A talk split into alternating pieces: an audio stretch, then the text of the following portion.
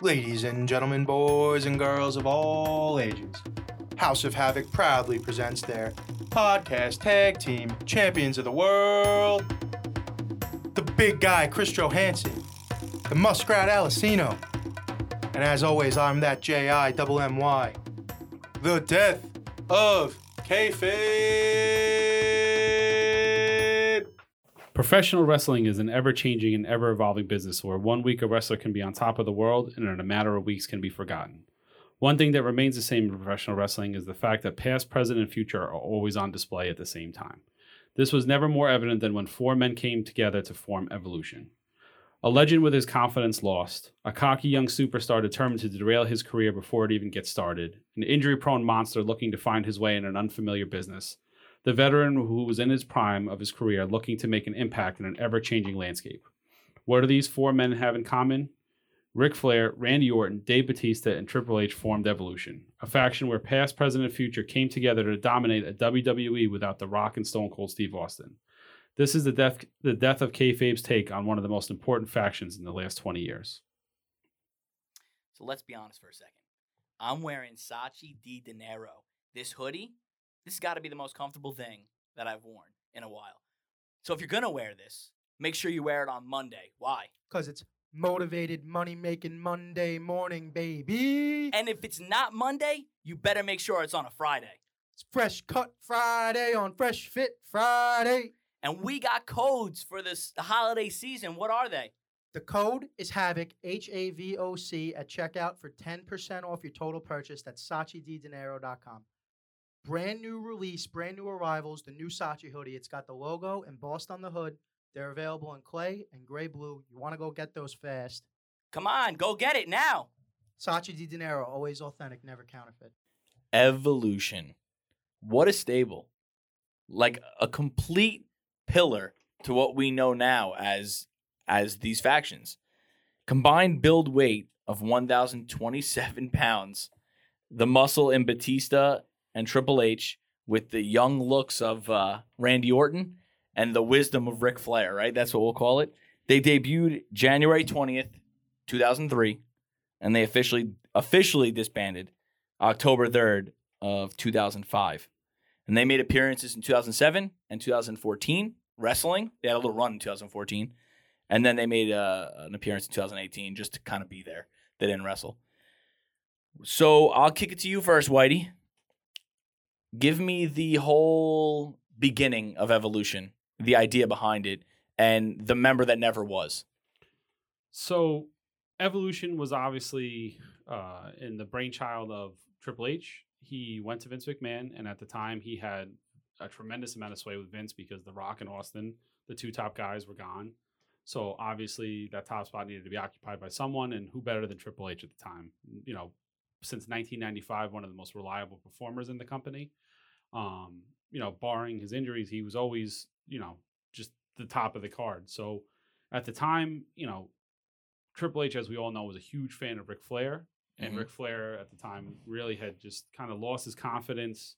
You know, he he wanted to come out wrestling in a t-shirt, and Triple H wanted to restore that confidence in in in nat- uh, the Nature Boy Ric Flair. So he they became partners in a way uh, on uh, September 22nd of 2002. Like Ric Flair came out to help Triple H beat Rob Van Dam. Um, and from that point on, Ric Flair would walk Triple H down to the ring. So that was the, the beginning stages of formation. And because the company had lost The Rock, because they had lost Stone Cold Steve Austin, there needed to be new stars made. And Triple H, with his confidence, said, I'm going to take two guys and I'm going to make them. And from day one, like everyone else, he saw that Randy Orton had it. You know, the guy was, you know, we can go on and on and on. Second about generation, third generation, right? Uh, third, gen- Third. third generation, and just the guy who was just giving all the tools in the world. He looks great. He can talk. He can wrestle. He's an athlete. I mean, you name it, he had it. Um, so Triple H handpicked Randy Orton to be the newest member of what was eventually going to become Evolution. It wasn't called Evolution at that point, but also at that time, you know, they felt like they were, Vince and them thought they were going to transition Rick into more of a managerial role. So they had this guy Batista, who was the Deacon Batista. He was with uh, D-Von Dudley, kind of floundering around. Yeah, floundering. I mean, they had, and he was, he came up, Batista came up in that phenomenal OVW class, and the head of the OVW at the time was Jim Cornette. And he told Batista, "You're going to work like a monster. You sidewalk slam, body slams. You're not going to sell a bunch. We're going to call you Leviathan. You're going to come out with chains around your neck." So Vince liked the look of this guy with chains around his neck. So why not attach those chains to a donation box and put him with the deacon, Bati- uh, the not the deacon, uh, with uh, Reverend D-Von, Let's Yeah. take a character that's named Leviathan, which is essentially a demon from the deep. demon, and let's take him and do a 180. Now he's a preacher, or he's with the preacher. And he's well, I preacher. think it's just Vince. Too many cooks in the kitchen. I think from backstage perspective, I think I think Triple H knew that he wasn't going to be a main event player with that character, with that role. No, You you were never going to get over as a main event guy. he's just he he would have been another uh A Train, another Right. You know, just a big guy So- that you know. Not not that I'm shitting on A Train. A Train is a was a good worker and a phenomenal trainer. Phenomenal coach. Yeah. phenomenal coach, but the guy, you know, they they never gave him the right character. Whether it was uh what was Tensai. yeah Tensai or A Train or Albert. I mean, they just Prince Albert. They never knew what to do with the guy. Right. And Triple H saw the potential of Batista because of how athletic he was, because of his look. He had the mic skills. I mean, you know, the guy would walk into a room and every girl is looking at this guy. I mean, he was everything that you could want in a wrestler. So from a backstage perspective, right? Let's not talk about on screen at all right now. They're forming the group. Orton set in stone, Flair set in stone, obviously Triple H the leader set in stone. The fourth member wasn't always Batista. No, it was at the beginning. It was. What happened was they formed the group. They, uh, who was it? Orton came out with you know because Flair was with Triple H and Batista. Mhm. Then they came out. They were uh, Triple H was in a program with Scott Steiner, so they were having a beatdown on Scott Steiner. Here comes Randy Orton, who at the time was just coming back from his shoulder injury. He had uh, popped his shoulder out because Orton used to do these like eight foot drop kick. I mean, not eight foot, but I mean they were super high drop kicks. He was getting off the ground so high. Popped his shoulder out, and they had him come on TV every week because they didn't want him to like to go out of the like. like and he was saying. talking the injury, and he was yeah right right giving recovery time. so that's they people he was doing it from a a face perspective, not from a heel perspective. So he they thought he was going to be a face, but because the crowd hated it, now he's a heel. so here's Scott Steiner getting beat up. Here comes Orton. The crowd kind of thinks, oh, maybe he's going to jump in there and try to be this young guy helping them. Turns out he's with them. So that's when the faction was formed. hmm Not too long after that, both him and and Batista and Randy Orton, I should say, both got hurt in the match with the Dudley Boyz. Uh, Bubba Ray Dudley landed on Randy's ankle awkwardly, shattered his ankle. Batista tore his tricep.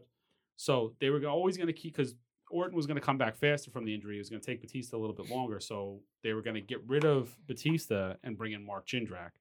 So Jindrak, which they actually filmed vignettes with Jindrak in the black suit walking with Right. the, the the evolution, and and Triple H just saw that Randy Orton and Mark Jindrak, even though they were friends, they were riding partners, they they they didn't mesh well because they were bad influences on one another. Right, immature, they were and two young guys leading each other down the you wrong know, path. Ra- Randy was what twenty one at the time. Yeah. Yeah, something like that. and Jindrak I think was twenty three or twenty four. You know, Well, so Orton's 24 when he wins the belt at that summer. That's three years ago. Yeah, This so- was So three he's years. about 21. Yeah. Yeah, 21. And Jindrak's, I think, I think 23, 24.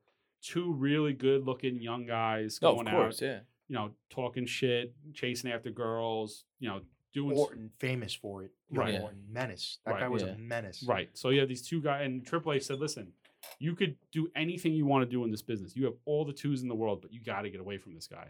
So ultimately, they decided that Jindrak was not. Like that, he was not mature enough to be a member of this group. 'cause Right. This was supposed to be a well-dressed, you know, a new, basically, essentially, a, a new four horsemen. Right. And it's actually funny because he tweeted that he wasn't mature enough Right. to be that fourth guy. And at that time, they made the right decision by going to Batista. Right. So, Jim, tell us about now the on-screen formation of Evolution and and why they tried to model after like the Four Horsemen so much. And there was because there was groups before that tried and had failed, and I think this was the first super successful. So I don't know how many there were before that really tried to do the actual Four Horsemen gimmick, but since Evolution, there was they tried it in TNA with Ric Flair, AJ Styles, and um, Frankie Kazarian, called Fortune. There's obviously the Four Horsewomen of NXT, Mm-hmm. and there we just read about another little uh, small promotion. They did the Extreme Horsemen with C.W. Anderson. I is that C.W. Anderson's, I think, a Jersey, uh, uh, Jersey wrestler. So Yeah. not, I think he came in at the tail end of ECW, but he's very popular. Um, like you know, I I, uh, I go to a lot of toy shows, and he's always doing autographs at the toy shows. He's Oh, like, really? So you know, local, like a local. like a local legend kind Yeah. of deal. You and then obviously most recently we see it with the Pinnacle, Right. even though they're like kind of it's weird what the Pinnacle's doing. Well, there's four. There's four guys in the pinnacle because Wardlow, yes, he's a wrestler, but he's not. He's more of a, uh, a MJF's heavy than he is a wrestler. Right, of course. Because and now, but now they're I guess kind of transferring Spears into that because the thing is you have the DNA of of the Horseman with Tully. Anytime you put a member of the Horseman, it's going to be the Horseman, but it's not the Horseman. Right. You know, because there's two schools of thought when it comes to the Horsemen. The original four, which was Ole Anderson, Arn Anderson, Tully Blanchard, Ric Flair, with J.J. Dillon as the manager. That's the original four horsemen. Then the second incarnation of the four horsemen, I believe it was Luger. They uh, Tully had gotten himself in trouble with drugs. Mhm. Then then Luger came in. And then it was Barry Windham. So that Barry Windham horseman, that was Flair, Tully, Arn, and no, yeah, Flair, Tully, Arn, and Barry Windham, or the original four. Those are cons- basically considered the four. Yeah. So Win- tr- Barry Windham is always usually considered in that conversation. Right. I mean, it depends on how old the person you talk to is. You know what I mean? Who's Like, in the Right, Hall of. Fame? um, Barry Windham. Oh, that's a Barry good Windham. question. What what four are in the whole thing? Yeah. it's Barry Windham. Barry Windham, Arn Anderson. That's in the WWE Hall of Fame. Yeah. But in the, in I think in Meltzer's Hall of Fame and most of the other ones, I think it's Ole. All right. So they form on screen, right? They get their name evolution. Like, take us through that night that night, or that that that time Well, so, period, the uh, beginning. January twentieth, two thousand three. Orton ha- joins in on the attack on Steiner. Two weeks later, so I guess that's early December. Monday Night Raw is where they get the naming of Evolution, and obviously Hunter's the lead guy. They're all in suits for this promo, I believe, right? Yes. Right. Which are they kind of responsible for bringing suits back to TV wrestling, like in a cool way? Because like Well, the, back in the day, everyone if you weren't in your ring gear, you were in a suit, and Right. now Wardlow's big on it. He like yeah. he said he tried out for WWE, not to get too far. He went to go try off WWE before AEW. He said he's the only guy who showed up in a suit. Right. And I think he left the tryout. I don't even think he finished because Yeah. he was like, "No, I'm the only wrestler in the room. Right. These guys are all failed football players and whatever else. Yep. And like they don't have enough respect for the business to show up in a suit. Right. Right. Right. right. Well, that's that's Flair's big thing was always the suit. You know what I mean? Because you're a businessman. and Flair lived the Four Horsemen gimmick, and really Evolution kind of lived that same gimmick. He's like you know, Yeah. Hundred percent. Hunter was Look like good, feel good, play good. right, you know, because Randy Orton was showing up to the arenas in like track pants and a, and a hoodie, and and Triple H is like, no, come correct. If you're gonna come here, come correct. Put a suit on, look professional, look the part. You know, it's not just about being the part; it's about looking the part also. Hundred percent. Yeah. So they cut the promo, but we're we're evolution and we represent the evolution of professional wrestling. Again, 2002, 2003, a time where Vince wasn't afraid of the word or the phrase professional wrestling. Right. Still, even though he wanted it to be sports entertainment, obviously Rick represents the past. Hunter himself represents the present, and these two young cats, Randy Orton and Dave Batista, represent the future. Mhm. Which they were right. They turned out to be 100% right. You Of Of know, course. Yeah. two major pillars of the ruthless aggression era and then even transferring into the PG era. Oh. Dave Batista, Randy Orton, and John Cena carried the, the early part of the PG era. Now let me let me. I know this is maybe a question for more towards the end, but Randy Orton, Batista don't get in there. Number one, does the faction work with any other two wrestlers? Like if you're in that time period, what other two wrestlers would you be able to put in that position? Like Cena doesn't fit that mold. No. He would have though.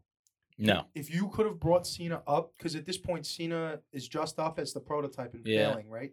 So if you would have just brought him straight in as like it's me, it's Orton, it's Rick, me meaning Hunter, and but say Batista's not in, or you wanted to bring him in, then he got hurt. You could just bring in. No one knows who the who John Cena is yet. If you just ign- you don't bring him up, uh, he came up like earlier that year, right, as the prototype. Well, he came. That that was like right after the Vince ruthless, ruthless aggression promo, where Cena came in, and then Kurt Angle said, "What quality do you think that you have?" Right. And that's Like when. ruthless. Or, yeah, but Yeah. you just my point. You just don't bring him on TV because the majority of people aren't looking to find OVW taped television because Right. like you could go find it on, you know, some of the other bullshit channels they're taped because they would tape TV. Right. I didn't watch it. Did you watch No. OVW? No, one knew. I didn't even know it existed didn't until know- after. Up until like almost college, man, no, high school. Up until like high school, I didn't even like. You show up on WWE TV now, you're a pro wrestler. I nothing outside of WWE TV even registered in, in the general masses head. So if you just bring him up, you never call him the fucking prototype. Just we're calling him John Cena. Well, they didn't call him the prototype. They never called his his name was. He was only the prototype. he prototype was the down in O- prototype in OVW. in OVW, yeah. But I'm saying when he W- came up, he was John Cena. he was just John Cena. He was Yeah. no no. if you would have just brought him up and just don't let him, you know, let him hide under the wing and under the mic skills of the other three of them, and you let him just go do his thing, I think he probably now it's hard to say because Cena's one of the greatest ever. He, you know, Yeah, I, don't think his career would have went wouldn't have been any worse, but it would have been a hotter start well, let me because he almost failed. let me as, ask- let me like, ask this- prototype. let me ask this question a different way. Say you take Orton and Batista out, and you insert Cena and Lesnar. So it's it's now because you the four guys that all came up through OVW. Do you take if you put those two guys as opposed to Orton and Batista? Does it work? No, I think Orton needs to be in. there. No, I think Orton absolutely one hundred Batista percent needs is to be in there. disposable. Even when they did the 2014, when they came back, I didn't need Dave there. Go make Guardians three. Like I No, didn't need Dave but- to be there then. Right. But that's just that's just Vince. Now, at that I mean, time, at that time, and we're gonna get into it because you, Whitey, say that the best part of Evolution was, well, you could just let's get into it now. Was was Batista and Triple H's feud when they were breaking up? That's the best moment. You're saying, Well, in, in I think that feud was their best feud. right? So he had a Batista had a a large role in Evolution. You know what I mean? You could say because like when when you look back at the that brief run that they had from two like the end the beginning end of 2002 to like the beginning of 2005 who do you like who do you picture as like their main opponents like when you think of their main opponents you think of like the feuds within their themselves I When I think of evolution, you don't think so much about their feuds externally. I think it's all about the internal feuds. well that's that's I, my like that's I my think point their yeah. best feud is Randy Orton.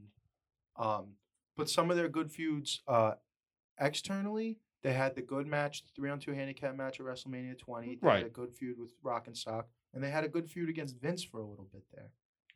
well not necessarily i mean They kind of feuded with Vince. because it always it always to me a lot of it felt like whoever Triple H is feuding with that's Is who Evolution is feuding with Yeah, if you, like yeah, like Batista and Ric Flair are going to go out and win the tag titles, and Orton's going to win the IC title, but they weren't having great. You know, or- Orton and RVD had like a nice little month long promo, you know, but like they they they there wasn't like this long term. Like when you think of the Shield, like you think of like oh they feuded with DX, they feuded with with um Evolution. Evolution. The Wyatt family. the Wyatt family, like the New Day, they had like good feuds. But with Evolution, it was just more about Triple H is the champ. These are the guys that are all kind of seconding him and they're helping him out. But once Orton kind of broke away and once Batista kind of broke away, that's when everything became interesting. That's when the feuds well, these guys became main event players. right. I well, mean, I, I think the story with evolution is always going to be the uh, again, I mean, about the infighting, about what they they used themselves to jump off. Like Right. Batista 100%. and Randy Orton used Hunter as a, a launching point to But- jump off. Because even so, I don't. We'll get into that later about the most iconic moment in evolution, in my opinion. But Orton breaks up, right? He's got the belt. In those weeks following him getting kicked out and him going on his own as a cha- as a the champ, not getting over as a babyface, kind of struggling a little bit to carry the show as the champ, and then he goes into this long feud with Hunter that lasts all the way till Royal Rumble of 2005, hmm and after that he finds his footing and he kind of starts to become the legend. The legend killer, right. Orton. You know, so I would say he probably, you know, they all needed it and they all were better off for it. Right. Did anyone they work with outside of the faction benefit from them? No. No, no. But it wasn't about others. It was about it was about getting Rick back to you know to his old self, and it was about getting these two young studs. We need top t- tier main ele- event level talent now, because like you said, Rock and Stone Cold gone. Right. so there's Within an eighteen month time span, you've made Randy Orton a main event player. Right. Within another ten months, you've made Batista a main event player. Mhm. Mission so there, there's two yeah well there's two schools of thought right and you mentioned previously that the reign of terror that triple h was on where he was going over on everybody you couldn't you were you were being buried by him basically right well that still was happening as evolution was formed right so you take it from two ways you say yes the goal backstage was to create these two stars and they did just that but the the downside the con to it everybody said well, people say is that they buried how many people along the way. So mm. yes, they created these two stars, and yes, they hung around for years. So the question is, was it a good overall when you look back on it now, right? Forget what they did when they were together, but the overall lasting impact was it more of a good thing or more of a bad thing? Did they bury too much talent on the way to this? I'll answer that question with a question. Did the Kliq bury too much? Is is was are we better off or worse off as in the company of professional wrestling and the whole landscape for having the Kliq? Are we better off or worse off? Because they buried everybody. They ruined a lot of careers. They ruined careers on people they just didn't get along with personally.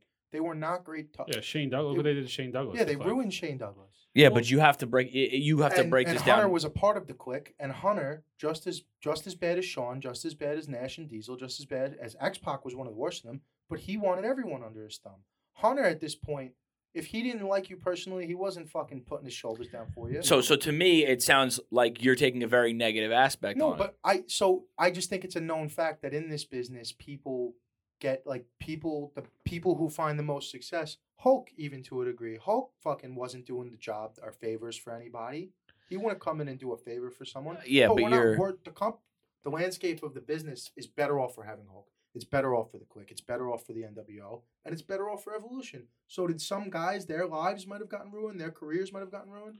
Yeah, and that's so on but record, this evolution was a great thing great for thing for professional wrestling. Whitey, Well, you could look at it. The, the, the easiest way is you already got Batista in the Hall of Fame. So through evolution, guy got himself to the Hall of Fame. Right. Randy Orton is a no doubter. no doubt Hall of Famer, Hall of probably Famer. twice. Well, And twice they're all- over. Yeah. they're all gonna go in a second time. Right. So So Orton's- for Rick's third. So Yeah.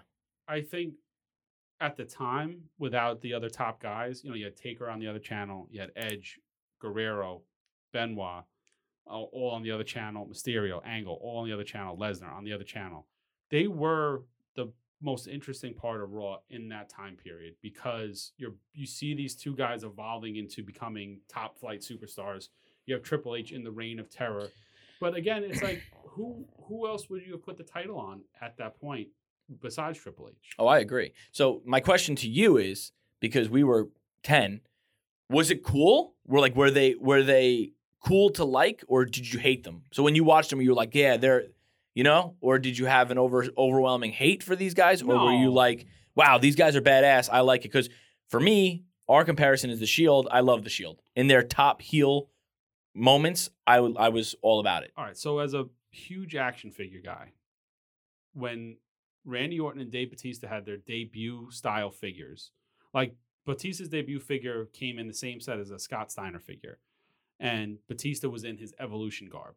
Randy Orton's first first figure was like that, like the he had the I don't know what hairstyle it is, where the hair came down over on his forehead, Mhm. and it was like Like the Caesar not really a Caesar, but it was like overgrown a little bit. You know what I mean? Yeah, it was Shaggy. Shaggy. Shaggy. Yeah, I want to say He just Shaggy. looked Yeah. He looked shaggy. But then when his evolution figure came out, that was an incredibly hard figure to track down. So people wanted those four guys in that evolution garb in an action figure.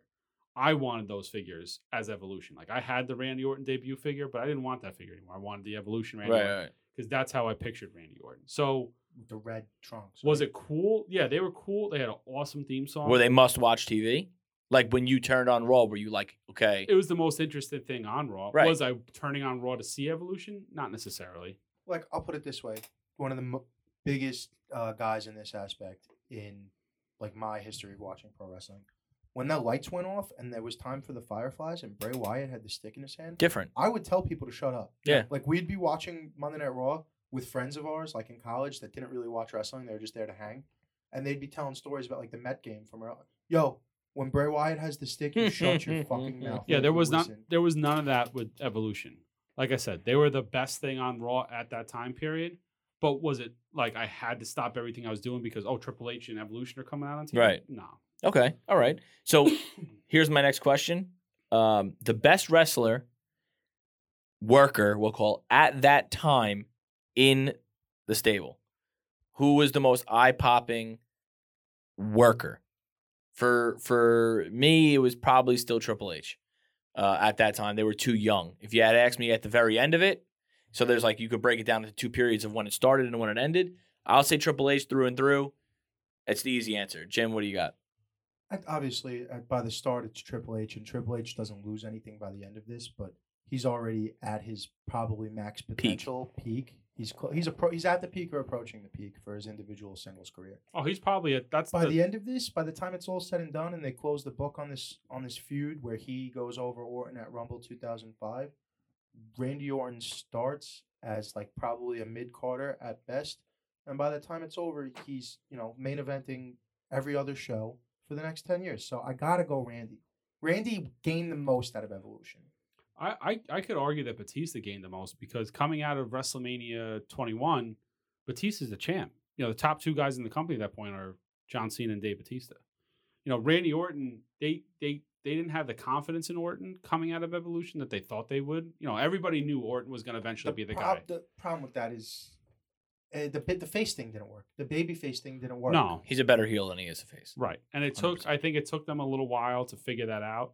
But you got to remember, he went into like he didn't have a title match at WrestleMania, but he went into WrestleMania uh against the Undertaker. You know, and started that that run of Undertaker's crazy streak matches. Right. So uh, but then you look at Batista, and Well- Batista's, you know, alongside Cena, the top two guys in the company because they're the two champions. Well, Whitey's perspective is pretty good because think of it this way. In my opinion, no matter what, Orton would have been some way he would have found his way to be that guy, Yes, right? Eventually. And I feel the same way about like Lesnar and not really so much Cena because we know that he was on the verge of being cut and then whatever happened happened, but we knew those guys were going to be those guys. Batista, I feel like he had the most to gain because I don't know if if he got stuck in the if they chose who's the I Mark forgot, Jindrak. Mar- Mark Jindrak over Batista. I don't know if Batista would have ever been something. He might have just been, you know, It helped that me- guy. Here's, here's the what I can say to that is he might not have been something, but not without them throwing everything against a wall. Because if there's one thing Vince loves, it's size. And Dave Batista, six all 6'5", 270 of him with ten percent body fat, like Right. But Triple H changed his work. Uh, Triple H changed his moveset. Right? The, Right, the so- whole but- but evolution even gimmick. If they didn't go to evolution, he would. If say they Jindrak came in and he went out and mended his injuries and then came back and now we're gonna rewrite Batista, to get him back on the show, and he's not in evolution. They would not have brought him back. You know, he wouldn't have come back. The Deacon thing wasn't working. They would have repackaged him. They would have tried something new. They would have thrown like they did with Bo Dallas. How many times did they re- did they try to make Bo Dallas Right. work? yeah, but it didn't And- work. it didn't work for Bo Dallas, but this is what I'm saying. He would have gotten his opportunities, and if Dave is the wrestler we think Dave is, he would have made it work another way.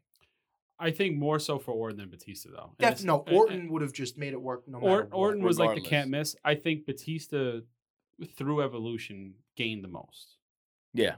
I agree. Orton was going to make it no matter what. Triple H was Triple H. Ric Flair was Ric Flair, but Batista got the most out of evolution. Triple H did this thing where he always stayed relevant, regardless of he had a title or not. He always stayed like main eventing, no matter what. It didn't have to involve a title. It could have involved a, a, a major feud, uh, a faction, a, a tag team. It didn't matter. He was always there, and that's.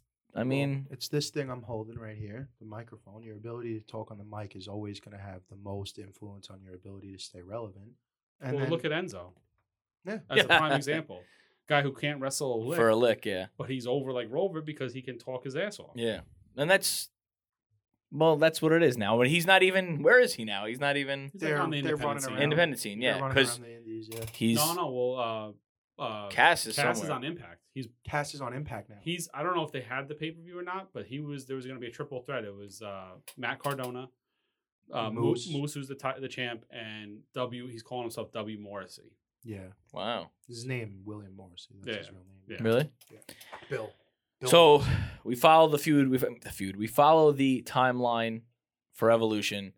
They get together. They start wreaking havoc. They basically we can say they dominated, right? And like you said, Whitey, they basically follow the feuds of Triple H. Yep. For for Well, in that time period, he had a he had a run with Scott Steiner, squashed him.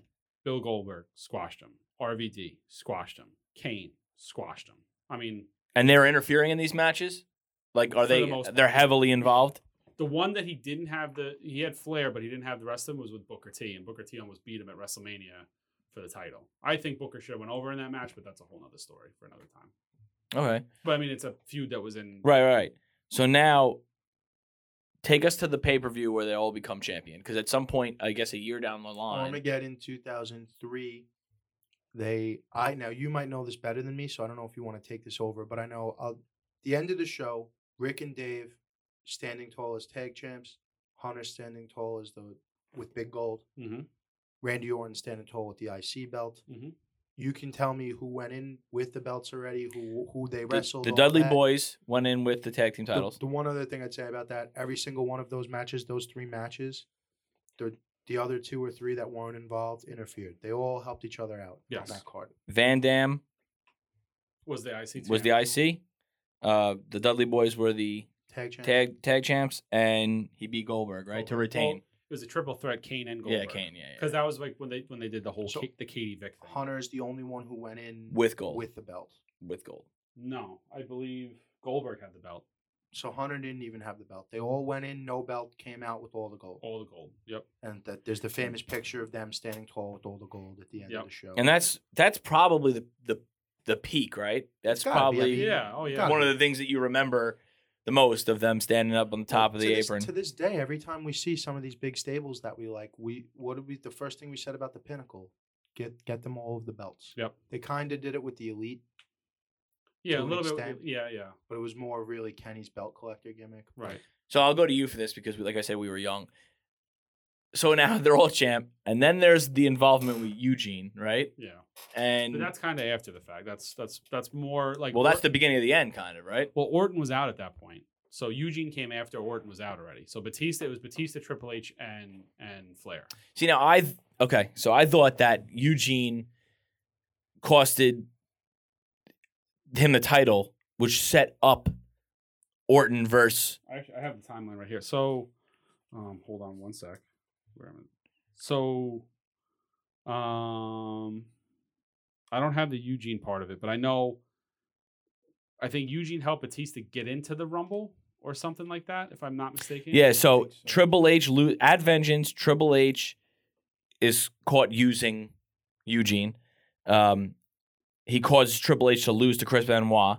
On the same night, Edge defeats Orton to end the seven month run at Intercontinental Championship. So now they're losing all the belts Right. Together, right? They- But Orton's still involved now at this point, Okay. right? So That- what's the what this what's the timeline on this? Right now, July 26, 2004, on an episode of Raw, this is Triple H versus Benoit in the Iron Man match. September of 03 is when when Orton's out. No, sorry. September uh, of 04. 04 is Right. So out. they're still together at July 26th. Iron Man match happens. It is Triple H versus Benoit. And earlier in the night, Orton has already won the number one contendership okay. match. So he's going to fight Triple H or Benoit, and Benoit wins. Right. And that sets up now basically the, the, the turning point in this whole thing. The next match is Orton Benoit. Orton Benoit. Orton becomes then youngest world heavyweight champion of all Right. time. Yep. No, so we just discussed this. Uh, this is something that's going to be argued till the end of time. We just discussed it off air. Youngest world heavyweight championship, the WCW Big Gold, because SummerSlam 02, Brock Lesnar at 23 years and 100 and something days becomes the youngest undisputed champion of all time. Right. So Orton, even when he got that, that's just the classic Vince pumping accolades to make everyone sound Yeah. better Because- kind of a thing. Because Because did, it's really meaningless. didn't after the Unforgiven pay per view, that's when Bischoff just awarded Triple H the title. Yes. Yes. Yeah, he just like gave it to him, right?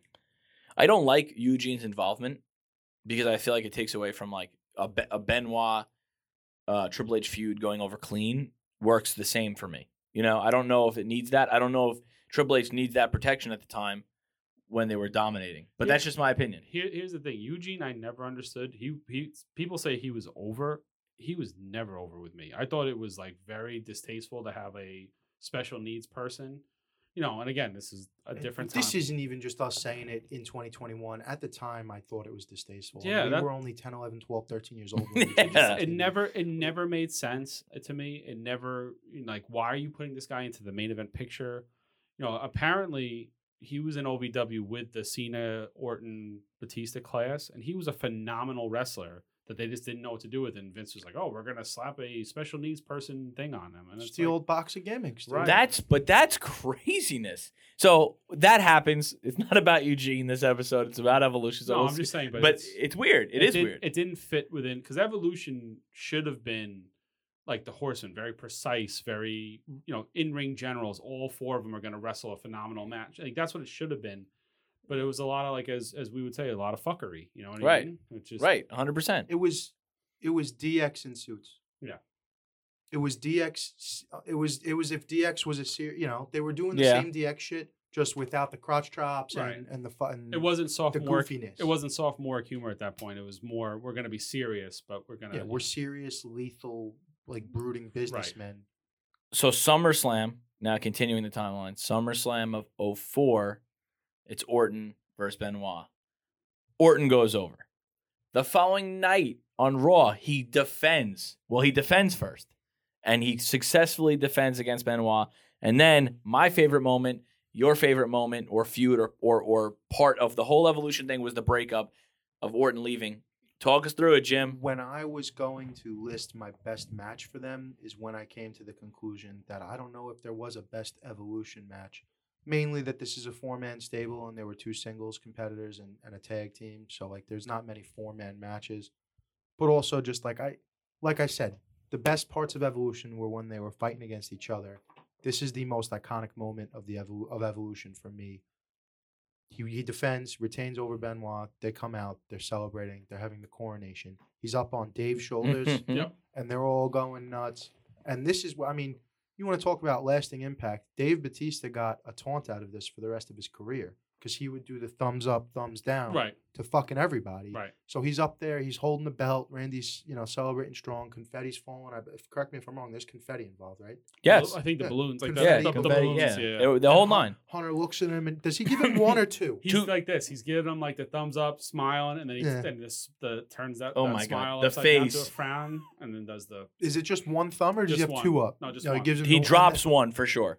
And then electric chair drop, electric beat the chair. piss out of him. Yeah. Right? Did they all get their shit in after that? Yeah, Batista bomb. Batista bomb, uh, pedigree, figure four. figure four. Yeah, the whole nine. Beating him with a chair, beating him with a sledgehammer. I mean, We're going off the air with Randy getting betrayed. That's how they went off the air. Right? yeah, and then he lost the belt the next pay per view to Triple H. to Triple Two H. Triple H. Right after the whole backstage with Eric Bischoff at that time. Well, the month that goes on, or maybe a little bit more than a month at this point. I don't know how their pay per view schedule worked, but the time between that, Well, this was the September. This was leading into the September pay per view. So whatever backlash, when maybe it was backlash. No, not not No. backlash. Uh, what's after SummerSlam? Whichever the, the September pay no mercy, maybe. could be. What Uh, were they doing? Twelve a year a year at this point, though. That's my. would- oh, Regardless, Oh, unforgive. It was probably unforgiven. the amount of time that goes on between the Monday Night Raw where he gets turned face essentially and him dropping the belt, it wasn't working for him as a face champion. He didn't, he wasn't believe so. believable as a face. You No. couldn't. He wasn't the crowd. He wasn't getting the reactions he needed. And listen, you say youngest youngest world heavyweight champion of all time. I think to the common folk and even to people like us, we don't really understand the pressure of being the champion. Like Right. it's just a prop, right and wrong. So he. The whole direction of the show is based on your shoulders. Well, here, here's the thing that never made sense: is you're taking a guy who won the championship as a heel, got the championship by cheating to win, and now by kicking him out of the group, you're turning him face. How, where So, and what what Does this go over better if they screw him? Benoit gets the belt back, and then they because and then Hunter plays the "you didn't deserve it" and like if if they didn't have him retain and they just came out I during the match and screw him over Benoit and then and then do the assault. Now we don't get the great electric chair drop thumbs up thumbs down moment, but it might maybe correct the course I think what they if I was booking it, to turning him into a face. 2020 booking, you have Hunter and them stay with him till the pay per view. Hunter somehow gets a number one t- contenders, con- you know, contendership, and goes into that pay per view. They're friends. They're gonna shake hands before the match starts, and then Flair and Batista come out, screw him over to win to have Hunter win the title. That's how you turn him face. You know, but having a guy who won the championship as a heel, and then all you're doing is kicking him out of the group, and then you're trying to Yeah. turn him into a face. Thirty six hours later, he's a babyface. I No. mean, I don't no way. necessarily agree with him dropping the belt one month into Triple H. Well, the reason they did that is because it wasn't working. Reign of terror. Right. Reign And that's what we that's what we spoke about. The whole thing is the reign of terror. You know what I mean? Because Vince, the one guy besides Taker that he had the absolute trust in was Hunter. Because he had Right. been there since '95. So he went through the entire 83 weeks of getting their ass kicked by WCW through the entire transition of buying WCW. I mean, he's been there for everything since 1995. So that's why you got to put the belt on. Right. W- What about you? Is thumbs up, thumbs down your your most iconic moment or your favorite? That's moment, definitely the or best your favorite match. What, Best what- moment. Yeah. You think of evolution? Th- give me one moment or match you think of. Well, that's that's, the the, moment. moment. That's hundred percent the moment. But I think their best feud is the Batista Triple H feud because I think that had more of a build up. It had it it worked better. You know, the the the, the Batista picking you know one winning the Rumble and then picking Triple H over JBL because they had the whole like presentation hmm and then him doing the double thumbs down to Triple H because I think that had more grab, you know, m- more weight to it because of the Orton. So now the thumbs down becomes the symbol of, you know, fuck, you know, fuck you, Triple H. Now I'm I'm turning on you because Yeah, you did it to Randy. It was only a matter of time before you did it to Right. me too. I'm Right. getting you before you get me. So Elimination Chamber, 2005. The last three remaining: Orton, Batista, Triple H, inside the chamber. This is at uh, what pay per view is this? No at? Way Out or This is, Armageddon. they believe it's No Way Out. What's the what's what month is it? Oh, Mm, it says right before New Year's Revolution. So it's it's early 2005. Oh, so this is after. So this this, is is, after the probably- breakup. This is after Orton's breakup. No, this is after Batista's breakup. Because New Year's Revolution 06 would have been leading into WrestleMania 22. Because 21 is where, where Batista beats Triple H. Right. Right. So this is after that. So the evolution's done at this point. okay. That's just like a cool, like they were all together in the faction. Now they're all separate. They're not together. Well, doesn't he win the Royal Rumble? Batista wins the Royal Rumble 05. So they're still together until the Royal Rumble. 06 Royal Rumble winner is 06. Oh, that would have been Mysterio because that was mm-hmm. right after Eddie died. So here we go. So, like you said, he wins the Royal Rumble in a, an incredibly controversial Royal Rumble, probably the most That's when him and Cena go out at the same time. right? Well, he the, the final two were supposed to be Batista and and Cena, and Which it was. and which it was, and and Batista was supposed to Batista bomb Cena and then toss him out to have just like a you know clean victory.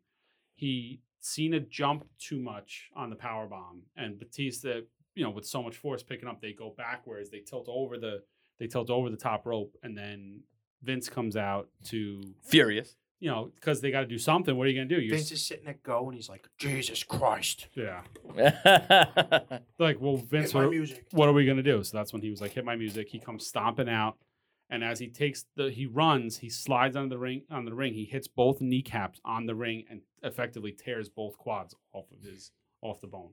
And he's laying from the ground. and Well, he tries to get up. If you Oh, yeah, it, yeah, he tries to get falls- up, yeah, he and falls down. Back down. He's just like, oh fuck. So Batista does eventually win it, like it was supposed to. Well, like they, it was supposed they to happen. restarted with the, la- the last two guys. Yeah, yeah, yeah. And now this is the real, like this is the real end, right? Basically. Well, talk. You want to talk about luck real quick? What had what would have happened had Cena, you know, or Batista just hit the floor first clearly, and then Batista hit, and then Cena hit second. Then they can't restart the match. I Then- guess. Then you got to do what Vince does best, and you got to leave the night as Cena the winner, and you work it up some gaga where Well, you Dave know- either works himself into a triple threat, or you just have a title match where what's on the line is Well- the, is the number one contendership. Because You- both, both guys ended up in the title matches anyway. Yeah, know, yeah, 'cause you would have you would have had Cena pick JBL. that's another way you could have just had And- Cena pick JBL. but you would have had to find a way to get him well, into. the pay per view between Rumble and Mania, which at that point would have been before it, Rumble and it, it's Fastlane now. But well, there's two but- pay per views in between. There was Mania, Mania, and, uh, I don't know which one it is, and then there's No Way Out was the one that used to be before the month before. yeah. So usually, So you would have just had another. You have Cena pick JBL, and then you just have another t- number one contender yeah, tournament or uh, like the six pack challenges they Something, used to do. something, to get. yeah. they would have figured out a way for sure. So, I guess the second most iconic moment of Evolution, right?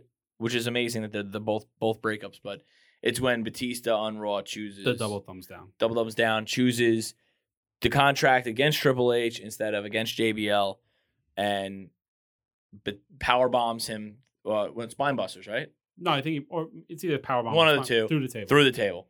And that effectively sets up the feud and really the ending of For Evolution. me, in, in in order of like of the most iconic, it's the Randy Orton exit.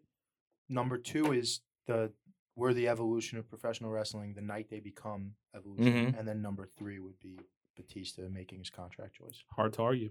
Hard to argue. So then they go on a big feud, right? Triple H loses at WrestleMania, and then uh, it re- then Batista defends it against in Backlash, Vengeance, and Hell in a Cell. So the feud ends, and Triple H basically walks off into the sunset for I think six months, right? That's well, what then they do DX, right? Then then he does DX with Shawn. Yeah, the the, the rebirth, the 2005 The new- six. the new yeah, but he but he took he takes after Vengeance. He I know he takes some time off for a few months, yeah, and then and they would Well, he was back. like, I think he was like banged up at that. yeah, oh yeah, of course. I'm sure you know. I mean, he had run, been running pretty hard for like three years there as like the top guy in the company. Oh yeah, You know, he, you know, Cena, yeah, Cena and Batista were now the new come uh, top guys, but he was the guy. You know, Rock was in and out, Austin was in and out, Lesnar, you know, was I'm gonna go play football now. You know, I Yeah, mean, Minnesota Vikings, baby. yeah, almost Yeah. made it too, which is crazy. yeah. Starting fights in practice. Yo, he never played football and almost made that team, I which know. is insane. That's again, Yeah, for but another- that's because he's Yeah, he's one of also- one. two two time national champion wrestler. Yeah. You Four time All American. Yeah. Special athlete. But that's that's a one of one guy. You'll never see. I don't know if we'll ever see another guy like him. Honestly. So what? They came back in what 07 for like a for for like a quick like a it was just like a- was a cup of Like tea. a quick cup of coffee. Uh, but then 14 was when they came back as evolution. 14 sans Ric Flair. They come back as Evolution, and they're going. They're fucking with the Shield at that point. because it's three on three. Yeah, Yeah. yeah. But again, it's kind of like you know they had they had a nice But little now run. that that ultimately led us to the "Give Me What I Want," right? Which is an iconic Yeah, moment. The yeah. "Give Me What I Want," Hunter. That's a meme now. I mean, everyone people well, know. no, the- no, they had the the Raw 25, and that's when the four of them came out, the original four members, and that's where the you know you That's know 2018, right? yeah, and that was the you never beat me at WrestleMania, Hunter, and then which led to the Give Me What I Want, yeah. So 2014 they was the run with the Shield. the The Shield, Shield. which was Solid, I pretty mean, good for- stuff for older for four guys who are either out of the business. Oh, Orton. mean, Orton was the only one. That match that they, I believe, was that a Survivor Series on not a Survivor Series match, but was that on a Survivor Series card when they, whenever they did that six man tag? I mean, that's widely panned as one of the five best Shield matches ever. Well, that's Seth di- diving off the entryway. right? Extreme Rules. Yeah. Extreme Rules, right? Six man no hold bar elimination tag match at Payback. They did too as well. No. So that run, I don't really count towards their main run. I, I don't I don't view that you know that evolution that 2014 stuff as that, but effectively ending evolution. Everybody go. We, we all know what happens, right? Batista goes on and has his whole run, and same thing with Orton. And this is going to be a weird weighted question, right? Is evolution a top three faction of all time? No. No. No. All time, all time, or WWE all time? WWE the answer is all time. no, regardless. Well, WWE all time, No. but you know, No, WWE all time, they're probably they're I put them ahead of the Nation of Domination, but they're not better than the Shield. They're not better than DX, Wow. and they're not better than they might be top three. They're not better than Shield. They're not better than DX. I mean, I mean, New they're Day, not better than New Day. that's highly debatable, though. No, is, so like, but is New here's the thing. is New Day a, a three man tag team or are they a faction? They're a faction. Okay. As a faction, they're not better than New Day. They're a faction. Now, You want to talk about three guys that were about to get cut and New Day, like New Day saved their career. Those three guys are probably working in a gym. We might see them at NYWC. And I'm going to tell you right now that fucking, um, WWE Day. WWE did not make New Day work. New Day made New Day No, work. because they they started with the preachers and Right. the heels and the Right. seriousness, and, that was And- floundering too. And then I think it was Woods that they were like, "Listen, we're just gonna do what we do, and it's gonna work or it's not, but we're going out the way we want to." Right. And work. here we are now: King Woods, Big E, WWE champ, Kofi, one-time WWE champ. Like, I, I do think Evolution should be considered one of the top maybe 10, 15 factions of all time. definitely. yeah, but that doesn't feel. but That- they're not they're not because like they're at a very small i mean they're not the horsemen they're not the nwo they're not dx i think when you think factions those are the three that come up into my mind i think dx doesn't make you know the horsemen and the nwo for me I would say the NWO. Yeah. are the top two factions of all time um but I mean, look, take this with a grain of salt. Spirit Squad. and I'm just gonna laugh, and that's your answer right there. No, we but took it with a grain of salt. I think for for that that two year run, they were awesome. It was the best thing on Monday Night Raw on a weekly basis. So that has to say something. I, I, just think when you look back at it and you take it from, I, I try to look at it from both perspectives, uh, on screen and off screen. And I just think from an off screen perspective, there's not, in my, you know, without doing, without really thinking about it, there's not much, many more groups that have produced two superstars out of it. You know what I mean? Like you got two, and I know the Shield, you got three. I understand that, and I'm not, I'm not putting the Shield above or below. You know, I'm saying I think, I think the Shield are probably they have to be top three in WWE. In Yeah. WWE, they have to be. You produce Without three. question. You produce three no names into three, lack of a better term, no names to three superstars, right? unless you were an indie super fan, you had no idea who anyone. But of those three guys were. mainstream mainstream media had no idea who Yeah. any of these guys were, and they t- and they turned into superstars. You know, I, and I think I think Evolution's legacy is important for the time period. You know, that ruthless in the ruthless aggression era, they were one of the top acts in the company. Mhm. But as an all time faction, not one of the greatest of all time. I agree. any closing thoughts? No, I mean, I Did you personally? Did you love them? Did you hate them? I ex Whitey, but did you love them? Did you hate them? loved them. You loved them. Loved them then. Love them now. At the time that it was happening, I don't think I knew that Hunter was going to go on to be one of my favorite guys of all time. Now I know when we did the list, he didn't crack my top five, but he's right up. He's right there in the top. I mean, a top five is you know. He's in my top ten for sure. Yeah, But yeah, I don't. At that point, I don't think I realized he was one of my guys. But looking back on it now, he definitely was. Loved him then. Love him now. Loved their 2014 run. Loved it all. do you think that the way they structured the group? Do you think that other factions have looked at it like? And kind of based off like what they were doing off that, like, do you think the pinnacle is? Do you think they're doing? The Horseman gets thought before they do Horseman, because they're yeah. essentially like a, a knockoff of the Horseman. So when people are thinking, they're not thinking like, oh, let me think of you know we're gonna be a faction. Let me think of Evolution. evolution. Like They no, go back to they're what they're good for what they were. That's what it is. Like it's Right. for what it was for in the time period. It worked. You know what I mean? But they're not going to go down in my book. I'm not. You know, this is just my opinion. I don't think they go down as one of the greatest factions of all time. I you say faction to me, I think NWO. I think uh, DX. I think uh, the Four Horsemen.